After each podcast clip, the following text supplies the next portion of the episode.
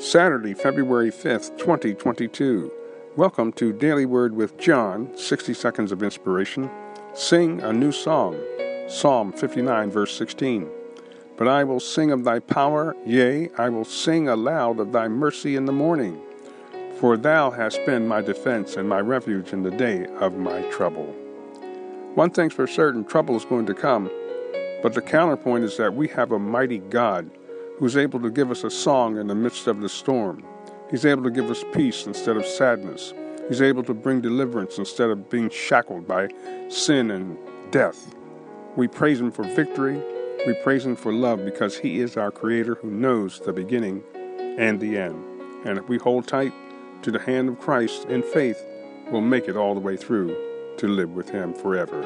Father, thank you for the anointing, the word, and how that many can be saved through calling on Christ. All can be saved, Lord God. So we ask you in Jesus' name to heal the sick, deliver those that are bound, and save the lost. In Jesus' name, amen.